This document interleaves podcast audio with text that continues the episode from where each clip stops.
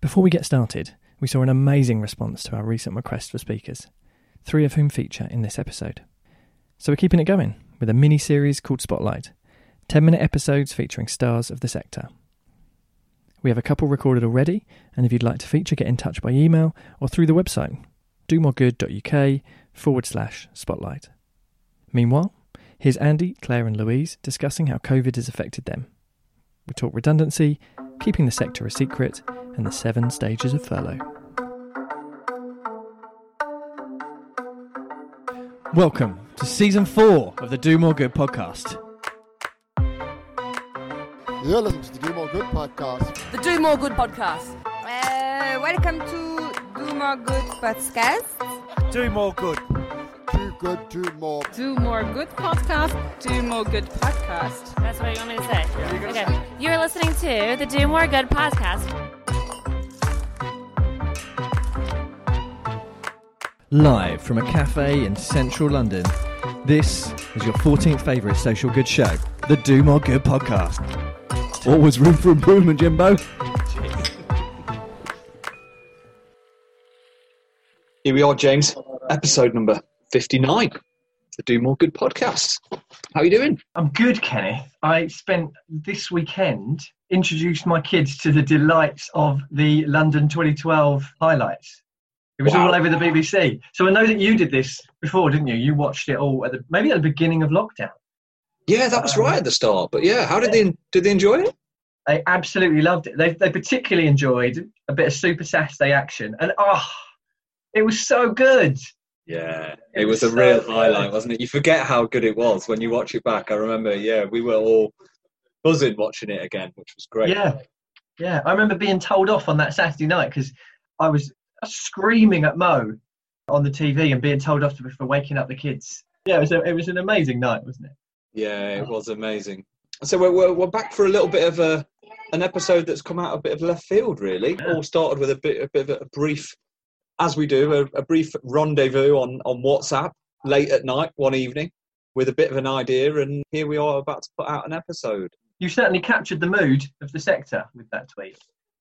Well, I think we discussed it, uh, and we've discussed it on this podcast. And, and generally, this episode is is a bit about the story of people within the sector who are currently furloughed, or have been made redundant already, or have really been impacted by COVID nineteen. And I think, as we've touched on in, in, in past episodes, there isn't a day go by where recently, and we're now in kind of mid to late July, where you don't see an announcement from a charity talking about how that 12 billion pounds is what the figures that have been thrown around, how that deficit is is affecting not only their ability to deliver services, but obviously their ability to fundraise and their ability to have significant fundraising teams. So unfortunately, redundancies are starting to starting to really bite.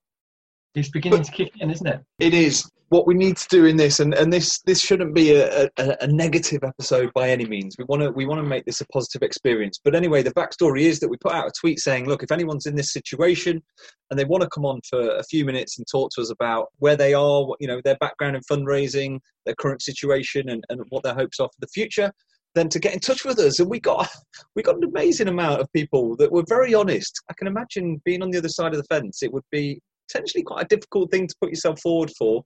But you know, we've got three great guests lined up who we spent a bit of time with over the last week, just recording a bit of a conversation with them about their situation. And we really hope that people that maybe are on furlough find it useful to hear others in their situation. Maybe there's someone who's recruiting in their team. And you know, one of the guests um, sounds interesting and you wouldn't mind getting in touch. But I think what is great about this sector is everybody does pull together and try and support each other. And I guess that's really what we wanted to, to get out of this, right, James? Absolutely. Absolutely. And there's a little game for people at home. If, see if you could spot the person that didn't realise we were going to be recording when we invited them to a chat. So, yeah. Yeah, exactly. One of the guests did turn up not, not fully prepared to be recorded, but they did a great job. So, yeah, let's jump into it.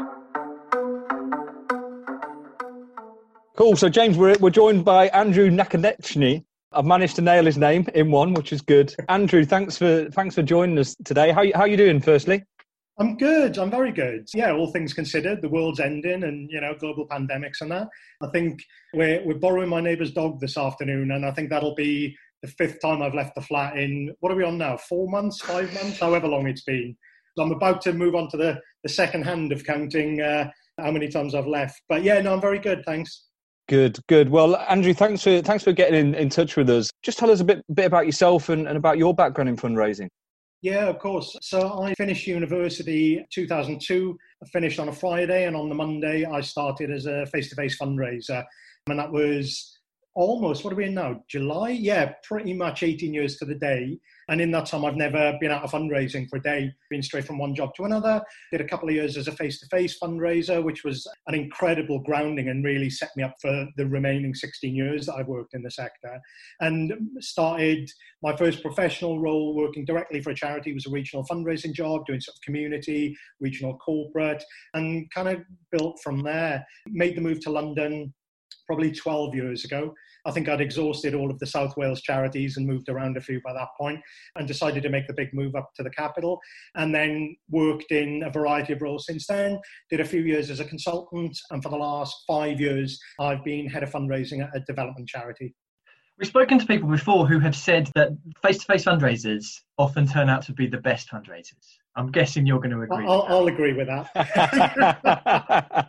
I, I, think when I started, the agency I worked for was Face to Face Fundraising Limited. I think I was the first, I believe, at the time that went from the company to work directly for a charity.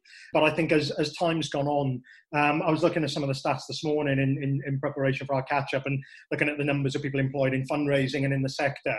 And there's been steady growth in the last four years in the number of people that were employed by charities. And I can only assume that says, it's become more well known as a profession. It's it's certainly professionalised uh, in the time that I've been in the sector. Uh, you know, the IOF are, uh, are going for new chartered status. So I think it's probably more common now. But to go back to your question, in terms of the grounding, if you can throw someone on a high street or a shopping centre or outside someone's front door and from completely cold build up rapport, you know, in the space of five, ten minutes move to making an ask, that's going to give you a really good grounding for whatever else comes. It's far easier to sit behind a, computer, in my opinion, to sit behind a computer and write application letters or stand on a stage in front of a thousand people than it is to do a, one-to-one ask. I tried to get my team to uh, consider doing a day on the street or doing direct debit sign-ups and, and uh, they wouldn't budge on it but yeah, it's a really good grounding, and it's it's great. And in you know whether it's at networking events or forums like fundraising chat on Facebook, when I see other face-to-face fundraisers progress through the sector, I think it's a really really good route in. Yeah, Andy, that makes sense. And I mean, as, as we touched on at the start of this, obviously COVID nineteen is, is is pretty much decimated the, the charity sector. I was just talking this morning around 10 billion pounds plus uh, some of the figures. I've, I've even seen them as high as 12 billion about what the sector's going to miss out on this year in terms of funds being raised and obviously that's impacting people's jobs and obviously it's impacted yourself andy in terms of your role do you mind giving us an overview of your situation and, and where you find yourself in yeah, of course. I'll try and uh, uh, keep this as professional as possible. So, in about a month's time, I'll have hit five years in uh, my current role, different iterations of it, or certainly for my, my current organisation. I vividly remember the week before lockdown started, uh, the whole team was called into the office. It was announced that the, the London office was going to close and we were all going to work from home. And that was broadly applauded. I've been sort of the crazy guy in the corner waving my, my, my COVID flag probably from just before Christmas. And all of a sudden, it very quickly became reality. And I think that was the, the moment our team realized this is something a little bit different. The office is, is being shut down and, and you know, we're all going to work from home quickly got set up on Microsoft Teams, and you know we we sort of made it for a few weeks. And then not long after that, the, the conversation started around budgets and uh, income projections. The same with a lot of a lot of charities. A lot of our income came from events, a lot from running and challenge. The organisation I worked for, we're now 12 years old as an organisation, so quite a young demographic, particularly for a development charity. And so a lot of our engagement and income came from events, running and challenge, that kind of thing. Uh, and it was pretty obvious it was going to be a, a tough summer. We had a couple of weeks consultation.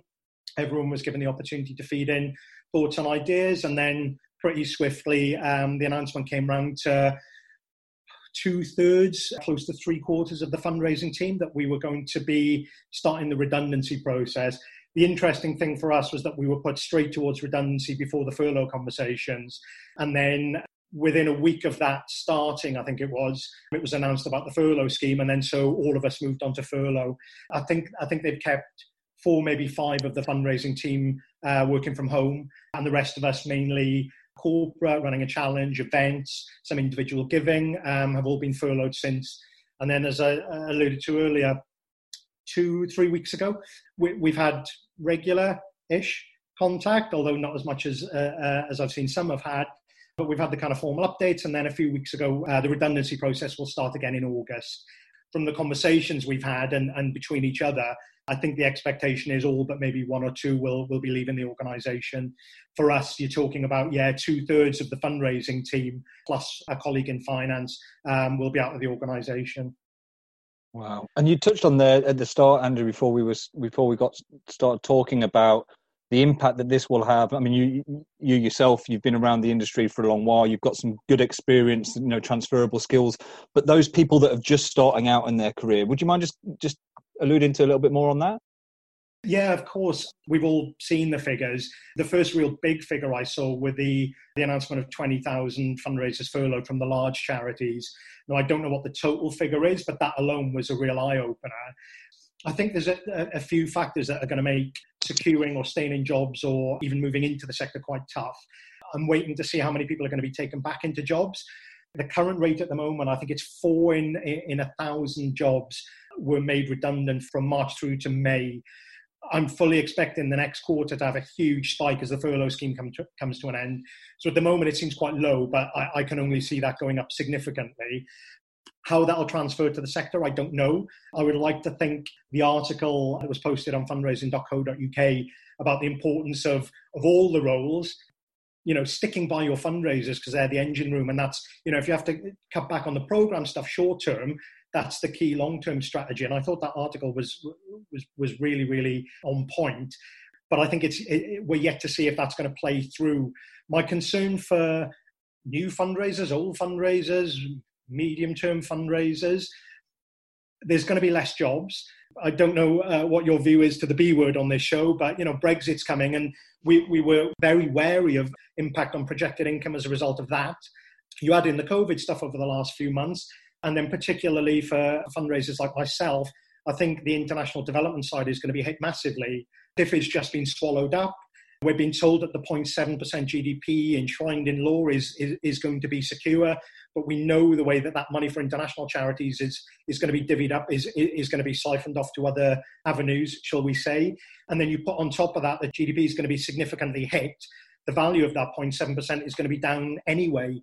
So I think for, for fundraisers in international, I can only see there being significantly less jobs the flip side of that, that you know, there, has been a huge move towards community-based startups and peer-to-peer stuff. So you may well see a growth in more more local organisations. I've got no doubt there'll be greater need. If you, if you look at the the percentages that the British public have donated to charity over the last 50 years, I, I don't think it moves within a one percent. So we would hope that would, would, would maintain. And and it's also down to charities. It's it's an opportunity like every other sector it's an opportunity to evolve and develop. The other factor that only dawned on me last week a very good friend of mine that i used to work with head of comms dropped me a note and said would i would i have a chat with a friend of hers?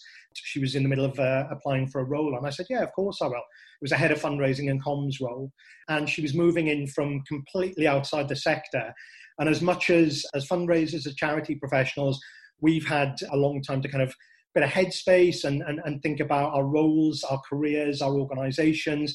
I also think there's going to be a swathe of new people who, uh, after having a break from their corporate jobs, will be thinking, you know what, I, I, there's more to life. I want to do something a bit more worthwhile. For the charities that are still able to operate, that can only be a good thing. There's going to be higher quality of candidates. But for those people who've been committed to the sector for five years, 10 years, 20 years, you know, there may be some tough few months ahead. But I don't think our sector is unique in that. Andy, you're clearly very well informed on the situation at the moment. All you've been doing, your, four your months stats. With nothing to do.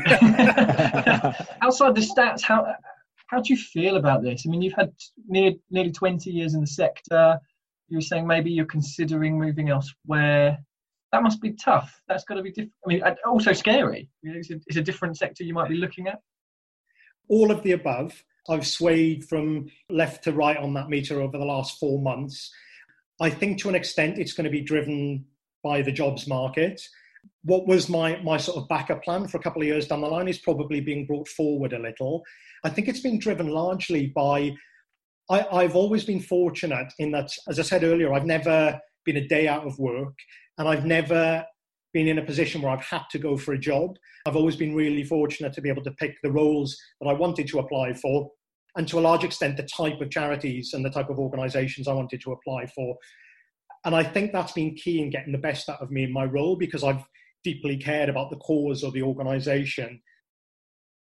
At the moment, uh, there seems to be less jobs, a little, but I, my gut feel is there's way more people going from that for them, so it's completely skewed I put in an application a couple of weeks ago for for a job that the organisation really excited me. I won't name them, but we're doing some really exciting, innovative work with youth in the UK, and a job that any other time I'd have thought I'm in with a good chance for this, or certainly getting an interview. And I'd had conversations with the recruiting director in advance, and she was fantastic really clear vision. I felt my skill set would have fitted in perfectly, um, and didn't get an interview for it. And that was two weeks ago, that was the real moment of thinking this could be a tough few months. And I haven't written it off entirely, staying in the sector, but I would want it to be the right role in the right organization. Early on in my career, you know, there were definitely times where I jumped at jobs because it was an opportunity for a bit more pay or whatever. I certainly never regretted that. I think for, for newer fundraisers, I, I think probably they need to keep their, their horizons as broad as possible. And of course, you you know you want to work for causes that you completely believe in, but I don't know of anyone that works for charity that doesn't believe in what they do. I think, in terms of my own situation, there's been so much talk whether you know it's it's been conversations with friends and family or inspirational stories you see on whether it's Instagram or whatever of people going you know what? Uh, it, it, now is the time. You've got four or five months. You've got your your furlough time.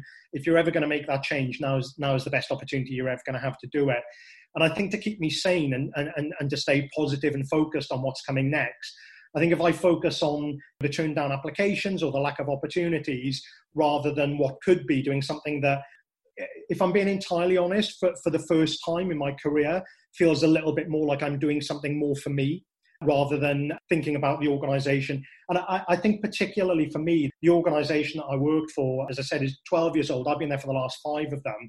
And it's, it's it felt like what I what I project is going to be the organisation that's left at the end of this is going to be the organisation it probably was five years ago, and it feels like it's been five years of building and growing a team and investing in people has kind of been torn out from from under all of us. And that that still hurts quite a lot. I probably put more of myself into this role than any other one.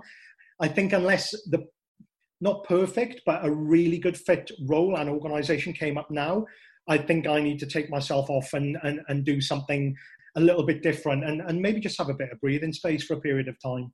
Yeah, Andy, I think you you summed it up well. I, I, think you know you touched on how this this sector is appealing to those outside, and I think you're right in the fact that we'll see more people trying to get in, but we don't want to shout too loudly about how great this sector is because we want those we want those people to, to to stay away. Thank you for being so honest. Hearing you speak, it, it sounds like you're obviously a very inspired and passionate leader, and we wish you lots of luck in whatever comes next. I'm sure you'll add value to to whether it's in the charity sector. Hopefully, we can find can find your next role here, or or whether it's in the private sector. Andy, if anyone wants to reach out for you or is interested in hearing more or whatever, where can they find you? I should say. Uh, uh, very briefly, because I know you're going to wrap this up, but you know the, the reason I stayed in the sector as long as I, I have and the reason I've got so much out of it is genuinely the community and it's the other fundraisers. Um, I've never seen any other sector that's so supportive. So if anyone wants, I'm more than happy to review CVs as I've spent the last four months doing, or if anyone wants a chat. The easiest way is um, probably LinkedIn. Have a look for Andy Knack, uh, NAK. You should find me. Or uh, on Twitter, search for the Fundraising Lab. But um, be more than happy to to support, um, particularly for younger uh, and newer fundraisers, if they want to bounce some ideas around, they'd, they'd be more than welcome. Um, and just to thank both of you as well for, for the platform. I, I think it's um, a timely and fantastic uh, opportunity for, for fundraisers to be able to, to kind of have their say. Very welcome. Enjoy yeah. the dog walk. Thanks very much. all right, we'll wrap it up there. Andy, good bet. All, all, all the best and, and good luck. And thanks for coming on. Well, absolute pleasure. Thanks very much, both. Take care. I look forward to hearing it. Cheers, guys. All the best. So, whilst Kenneth is off getting the drinks in, I'll just remind you that you can follow us on Twitter and Instagram at Do More Good Pod, or take a look at the website domoregood.uk, which is where you can sign up for the Do More Good newsletter. A reminder about new episodes, news on our latest plans, and perhaps some VIP content. Now, I'm a big fan of the like, whereas Kenneth is more of a retweet kind of guy. Either way, we'd love to hear from you with thoughts, suggestions, reviews, or just to let us know you got home okay. Anyway, he's on his way back now. Okay, so we're joined by another guest. We've got Claire Hanley who's joined us. Claire, how are you doing? Yeah, I'm good, thank you. Thanks for having me. No worries. Thank you for reaching out and getting in touch with us. As we were just talking about before we hit record, we were really surprised actually by how many people have got in touch. But I think, as we've all seen, redundancies and COVID and, and the impact on the sector has, has been really widespread. But what's what's your background, Claire? So t- tell us a bit about about yourself. So yeah, I've been at Barnardo's, a children's charity, for over four years now. I started off in sort of supporter care and being sort of first point of contact for the organisation, which was great and gave me a good sort of start off for my journey into the charity sector. And then I started getting a bit more involved and really wanted to be a bit more hands on in a role um, and went into community fundraising. So it was really quite varied. I sort of supported on challenge events and special events as well in that role. Started um, building up our social media presence, supporting on uh, mailings and marketing campaigns. It was really quite an, an all rounder role. So I've had quite a, a variety of experience in different areas, um, leading up to sort of now being an events fundraising. So I'm really sort of making my way through uh, all the different areas in fundraising. So now I primarily work mostly in events, sports events mostly. So sort of managing a, a variety of events in our portfolio from uh, Ride London to UK Adventures overseas. So yeah, I, I, actually I really love it to be honest. I'm quite sporty myself, so it's it's the perfect role for me really. And did you go straight into the kind of charity world from uni or school, or did you do anything else before that, or has it has it has kind of charity fundraising always been the dream?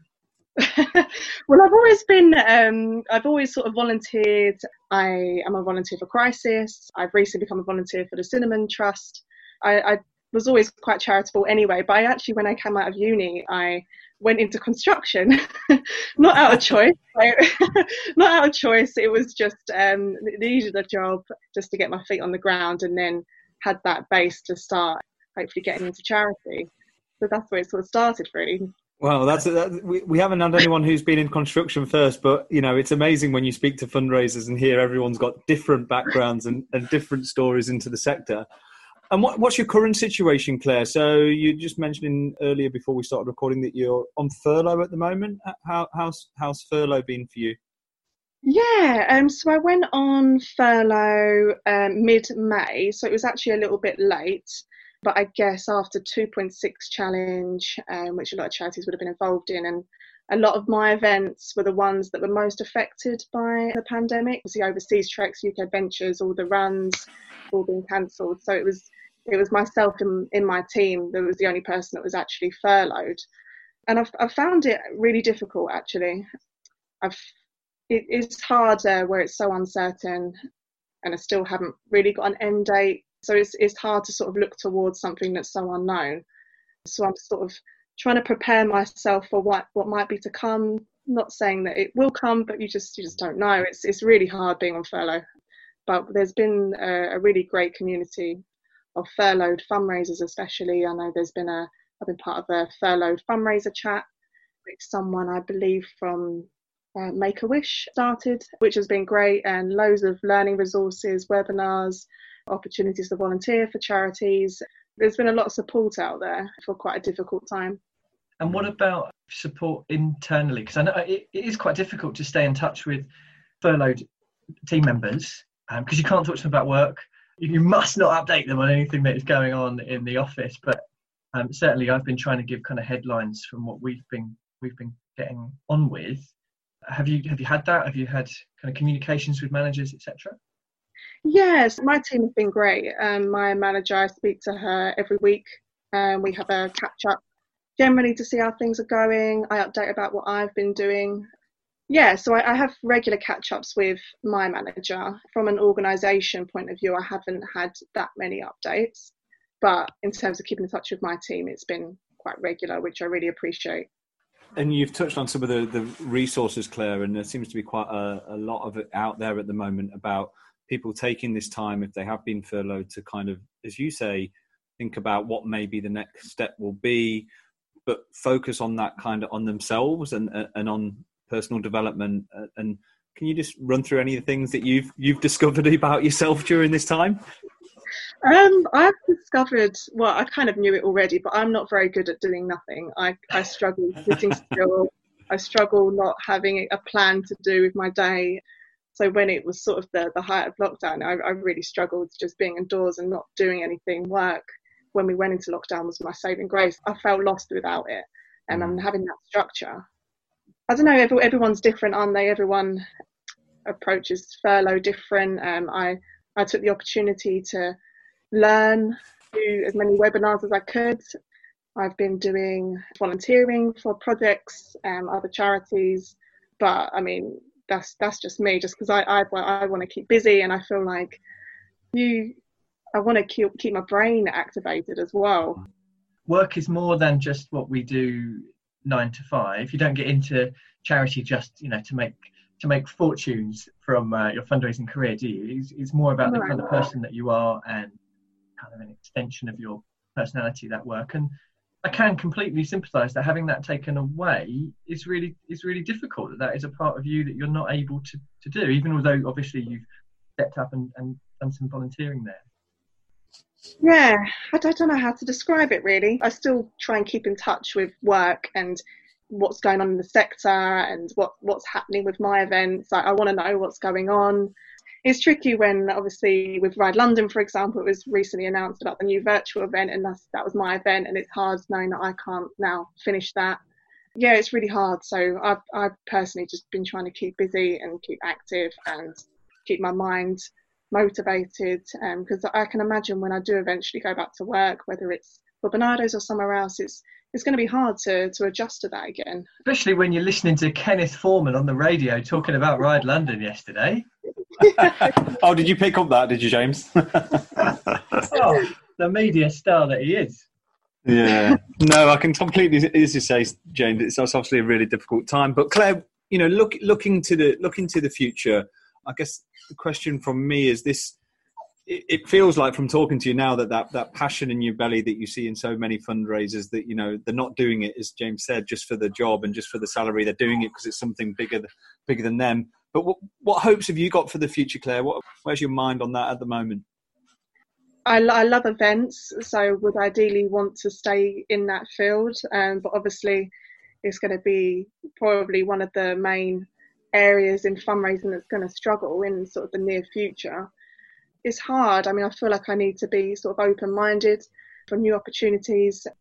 Obviously, I've got the experience in community fundraising, a bit a bit of corporate as well, and um, that has sort of crossed over.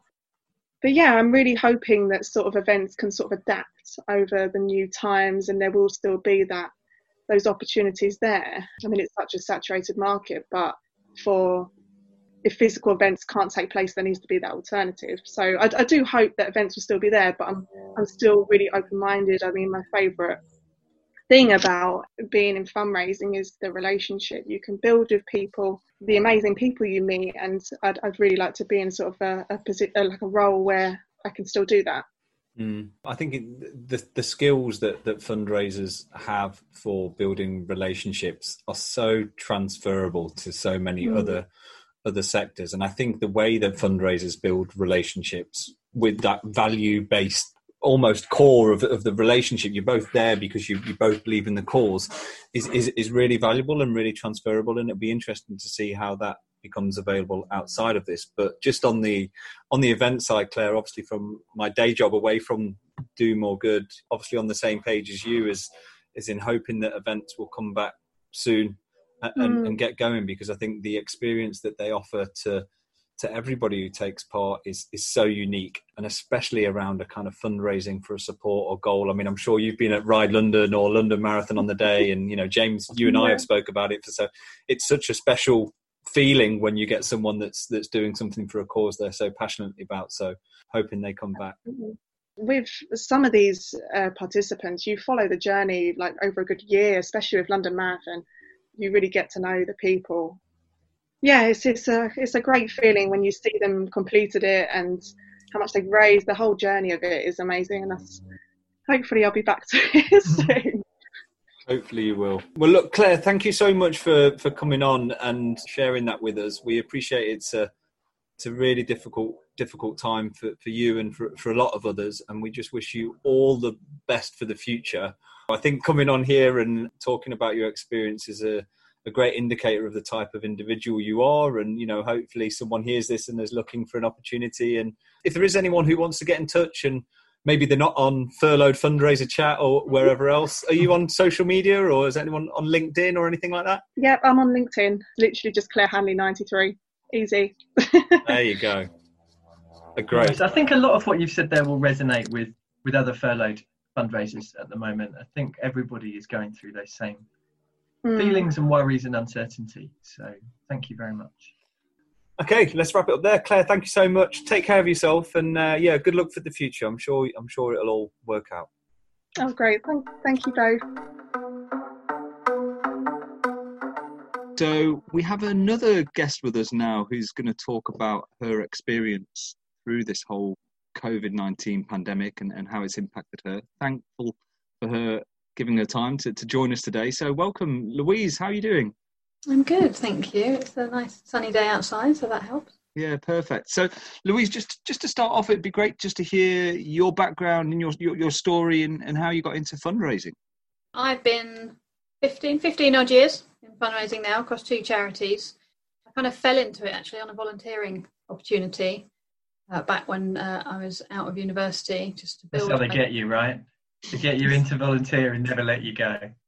It was very much like that. Yeah, it was in a hospice um, in North London, and I just wanted to build my CV. I wasn't, you know, hadn't picked up the phone or used Outlook or any of that before, so I went in as a volunteer into the hospice, and the role came up, and it was just, you know, kind of a bit of a natural fit, really. So I went into admin, stayed there a couple of years. Did I dabbled in community fundraising, dabbled in uh, sports challenges and then found my feet in corporate fundraising and been doing that for the last 13 odd years from the admin side right up to heading up the team and then back into account management and new business which is what i do at the moment. Okay and how the, how's this year been? Oh it's been it's been a challenging one isn't it? Not going to lie. Uh, it started off pretty well you know it was good start to the year as soon as furlough option came in then my CEO decided that was the best route for us as a as a core funded charity with very little government funding. We we had to do everything we could to, to cut the costs. So um, the entire fundraising and marketing team, bar some key income generating streams. So the major donor stayed in place, major donor fundraiser, and the trust's fundraiser, and the rest of us were uh, set adrift for a little while, which was in the beginning, I found it really, it was like seven stages of grief for me. I, you know, it was, I'm sure everyone's been through it as well. It was almost insulting at the beginning. It's like, how, how dare you not need me? Why, why do I, why am I not good enough to be kept?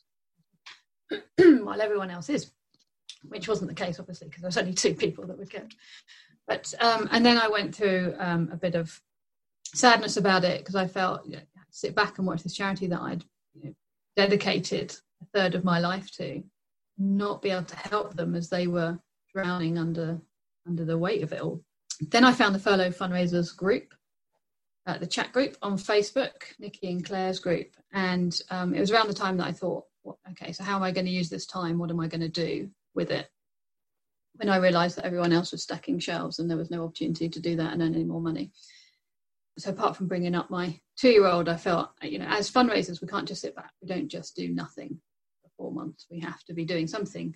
Quite early on, someone made a comment to me that fundraisers are people pleasers, and it's true. So if you take away those people, who are you going to please? You've got to please somebody. You can't, you know, we're not the type of people who just please ourselves. You know, we work for other people. That's what we we work for a greater cause. That's what we do. So it dawned on me probably about three weeks in. I was like, I was watching this group and people offering up kind of their skills, and, and there's lots of talk about volunteering and who could volunteer for each other's charities and bits and pieces like that. And I didn't really want to just give my time to one charity, and because it, it because I do new business as well, that you know it was going to be quite hard with that morally. I wasn't going to be able to jump on new business for another charity. It wasn't going to work.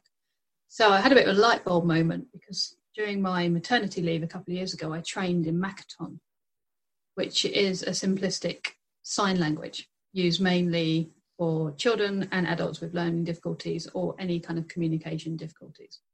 So it's the one that Mr. Tumble uses. Yeah, I'm with you. Yeah. yeah. So I was like, I can teach people to do this over Zoom. What what a great idea. I thought a couple of people might be interested. You know, it's a new string to your bow. I think I had 28 people on the first session. Be very careful because I'm not a tutor, so I couldn't say I'm training people to be Makaton able, as it were, but I could show them some signs so they knew what they were doing. And it, off the back of that came a little video. So we all worked together and I taught them all the rainbow song. So, and then we all wore a different color and it was, we all filmed ourselves and then it was put together by one of the other members. It's on LinkedIn. And at the end of it, we signed a thank you sign, uh, like a, a, a thank you sentence to our colleagues that were still working, to everyone who was volunteering for other charities, and to the NHS as well, which seemed a really good thing to do at the time. And it gave everybody involved a project to work towards and took them slightly out of their comfort zone because they were filmed, being filmed doing something they had only just learned to do. We had a couple of sessions with that, and then I got asked to moderate the group because of my input. And I then had this whole new focus of something to do, which allowed me to accept the fact that I wasn't working for my charity at this time. And since then, we've done 10 sessions across so many different topics. It's, and it's been really led by the topics of what the members have been, you know, what the chat's been about. So at the beginning, it was about mental health and staying focused. So we did some pieces with different consultants in the industry, the contacts I have through working at the charity I work for we did quite a lot over Mental Health Awareness Week. Then we started working with some consultants in the industry around what life would be like after furlough, because people were starting to talk about what's it going to be like when we go back and how's it going to be with team members that are still working and are they going to think that we've just been on holiday and you know, there was a lot of angst about how that was going to work so we did a session with a few industry professionals around that and we've just kind of gone on since then. We've more recently it's been around um, the threat of redundancy and job hunting and keeping people together while that happened. So we did we've done a couple with a recruiter around uh, CVs and interview skills. Uh, we've got one this afternoon about um, kicking your worry habit. So learning not to you know just worry about things that you can that you can change and letting go of everything that you can't and then we noticed recently there's been a lot of chat, a lot of people who are staying in role are, especially the community fundraisers, are getting new additions to their roles. Suddenly they are being asked to be corporate fundraisers at the same time. And there was a couple of comments that m- made me realize that there's a lot of people going into that. We've got a future of that that don't realize the massive difference between those two income streams and different ways to approach it and the different ways that you work with your donors. So again, it was a case of okay, who can we, what can we do to help this? We've got a session next week around exactly that. So we've got major players from within small, medium, and large charities who do that day in, day out to come on and speak about how they do it, the differences that they they see, and just kind of gently educating some people into the different ways of working, you know, when you work with community and when you work with corporates. That's next week. My position, I am going through all that, supporting everybody else whilst going through it at the same time. So we're in consultation at the moment, and I am headed towards redundancy. My role doesn't exist anymore. So I am on the on the job hunt as well. It's an interesting time to be doing that alongside probably more people than I've ever had to go up against for a role. Wow. what that, that's it's amazing to hear though. I mean, just touching on a couple of things that you said there, Louise. I mean, firstly, well done on kind of applying that and getting it together. I mean, I'm sure that that group, and you're talking about the furlough fundraiser group on on Facebook. I mean, I'm sure that group has been invaluable. And you know, as you touched on at the start, I think the psychological impact of of this, both in in every realm of life, but particularly as a fundraiser in in a charity, when you're seeing services reduce, beneficiaries impacted, and you can see in real life, it, it, it is tough. So thank you for sharing that. I guess the question that comes out of what you were just saying, Louise, is what how have you changed from going through these last few months? It's like you sound like you've really applied yourself and you've you've supported other people and maybe, you were that person before, but have, have you changed and, and what's changed about you? I think I've always been to an extent that person. I trained as a teacher is, is what I do. Like naturally will try and mentor anybody who'll let me. But I think I've realized in myself that I'm I, I need to be doing something all the time, every day. You know, it's it's having a child's been a beautiful experience and I love her dearly, there is no way I could be a stay-at-home mum. There is more to me than that. And just the biggest change is I never wanted to be a people manager. I've, I've done it briefly. It wasn't my bag. Like I'm a doer. But in this instance, I am supporting other people in doing. So it's as close to people management as I'm probably going to get again in my career. But the the motivation and the joy from other people succeeding through that group. So when somebody's got an interview or that you know they've been offered a role or um, you know the support from within the group somebody's got a really difficult question that they know they're going to get asked like that group is behind them. And i'm a part of that and it's you know being being part of something big yes that's that's what we can do right now. There's nothing we can't impact our own organizations. This is what we do to impact the industry. It's i'm really proud of the group and what it's achieved yeah that sounds that sounds brilliant to be that supportive of each other when like you say everybody is going for for jobs at the moment that's amazing mm. um, it's interesting you saying that you've been through different stages with this. That first, there was a bit of uh, anger maybe at your organisation for, for, for, suggesting you could be on furlough. How are, how are you feeling at the moment with the, the redundancy chat? I feel sad that that's the potential future for me, uh, especially when I've been there as long as I have. So it's you know, 14 years. In June, I've been with that organisation doing various roles. I like to remind everybody I'm just in the same role for 14 years. But equally, yeah, the, the only thing I can do is, is find the positives in it. It's an opportunity for me to do something else and take my knowledge and skills and apply it to another organization. Because if I didn't think like that, if I looked at the bad side of it, and that's what we try and avoid on the on the group as well. If there's, you know, no, you know, we, we moderate, but we allow through everything that anybody puts up, and on occasion it is it can have a very negative tone to it and we look at it and we discuss okay before we allow this through how can we bring that person you know what can we do to support that person individually as well so it's kind of part for the group but mostly to keep me focused i, I need to find the positive. Otherwise it's a very slippery slope. Um, i was just going to say i can completely understand how you would feel sad if you particularly if you've worked somewhere for that that amount of time. 14 years is a, is a very long period of your, your career and you've dedicated time to growing the organization. I imagine it's uh, the same for people who who've been at organizations for a couple of years maybe. You know that would also that would also be sad. We, we touched on i think in an earlier interview we don't get into fundraising for the for the cash part of our personalities and changing that is quite seismic yeah i can't imagine not i'm not going to leave the sector despite with you know doing the new business stuff and the account management stuff i could go uh, and anybody who doesn't work in the sector, any of my friends will say, leave it, go and earn some money, and you know, go and it's time now. You know, you want a bigger house, it's things like that. And I'm like, I don't think I will ever work for a profit-making organisation. I can't see how morally I can go from doing this for so long to flipping over and doing that. Although never say never, because. so, Louise, I'm, I'm, I'm sure you've you know like to kind of just look a little bit ahead to the future for you personally? I mean, I'm sure you've learned a lot, and there's been a lot of resources, and I'm sure there's roles being shared. And you know the group has been a, a great support. But for, for you personally, how are you approaching looks like it's is in your future in terms of redundancy? How are you approaching that that search for a new the next opportunity?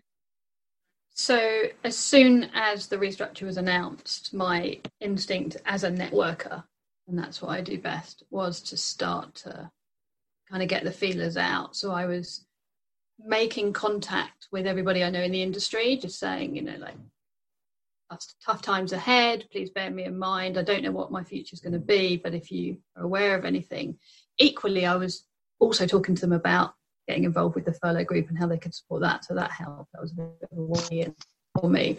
I'm hoping that all these nice things that I'm doing is, is going to be good karma and it's going to come. Tell you what, though, it gives me something to talk about in an interview. It's brilliant. If I get stuck about anything else, I just start talking about the furlough group. Yeah. Yeah. Um, yeah, th- that was another thing at the beginning of this. There was a lot of chat on the group about what happens at the end of this if somebody says what did you do during furlough? because i've just you know i've got my kids and i just can't make the time and i feel like i should be doing more and i'm not. And the support was brilliant. Some people were like it's got to do what you've got to do to get through it. And if that means getting out of your pajamas in the day then fair play to you for even getting that far. Know everybody's got very different views on on how you should spend your furlough time. But uh yeah so i'm quite at the moment because I've been there so long, my notice is is quite lengthy. It's three months. So I'm not one of the panicked ones right now. Ask me again in two months' time, see how I'm feeling then. But there's a lot of people who are, and for me, supporting them at the moment feels more important. I'm still doing my bit. I'm still keeping my eye out, and there's applications going in. But I'm in a very lucky position that I'm just looking at organisations that really resonate with me in roles that really work for my lifestyle. So working from home would be very important to me. I'd like to do condensed hours, and so I'm looking for flexibility. As we go further down the line, if I don't find that, then I'm going to have to change my strategy. I'd like to hope that everyone else who's trying to get a job at the moment will have one by then. So my strategy is just kind of wait it out um, because I've kind of got the luxury of being able to do that at the moment. So, mm. and hopefully, all those that haven't quickly get into roles that they want, and and uh, yeah, wishing everybody luck in the sector with that one. Yeah, sounds like you're doing more than wishing them luck. You're actually properly helping. So it's all good karma. Yeah, I'm sure that's been well received. Yeah, absolutely. Louise, thank you for coming on and, and, and sharing that with us. We appreciate it as we kind of touched on probably at the start of the introduction to this this podcast, which we'll hopefully put out next week, is just came of an idea and you know the uptake has been great. And who knows where this might go. More people that want to come on, you know, we might we might even do a few more shows. But yeah, I just want to say thank you really. And if there's anything that, that James or I can do to support the furloughed group, if anyone doesn't know where the furloughed fundraising group is, is it is it quite easy easy to find on, on Facebook and yeah, there's a there's a few of them. Our one is furloughed fundraising chat. Okay. So if you just uh, pop that into the search engine, you'll find us. There's 1,300 members, so that help you help you find us. Um, you're welcome to join, gentlemen. You don't have to be furloughed to be part of the group. We're very inclusive. Come on board and see, and you know you're welcome to take part in any of our events or support any of our members with their challenges ahead. Cool, thank you. Okay, well, look, I mean, Louise, it'd be interesting to maybe talk to you again in a couple of months. As we say, wish you lots of luck in in supporting those fundraisers and also for your for your own hunt. I'm sure it won't be long, and you can always talk about your experience on the Do More Good podcast, which we hope was a positive one. Give me three weeks, I'll be back on telling you about this amazing job that I've got and helping. yeah, exactly. Good. All right, thank you. We'll speak to you soon. Thanks, Louise. Just before we go, don't forget that if you'd like to feature on Spotlight, then head to the website domoregood.uk forward slash spotlight. Next week, we're talking to Kate Lee, celebrity CEO, about maintaining positivity in a crisis, dropping in on the regional managers, and who makes the tea at Alzheimer's Society. We'll speak to you then. So, James just wrapped up another fantastic episode, if I don't say so myself. How did you find it? It's all right, wasn't it? if anyone wants to kind of follow up and actually enjoy this thing, where can they find us? Well, we're on Twitter, Kenneth, at Do More Good Pod. Instagram? At Do More Good Pod. Have we gone multi channel and even gone to YouTube? We have, but you can find all those videos on the website domoregood.uk. And if you want to contact us by email, please use contact at domoregood.uk.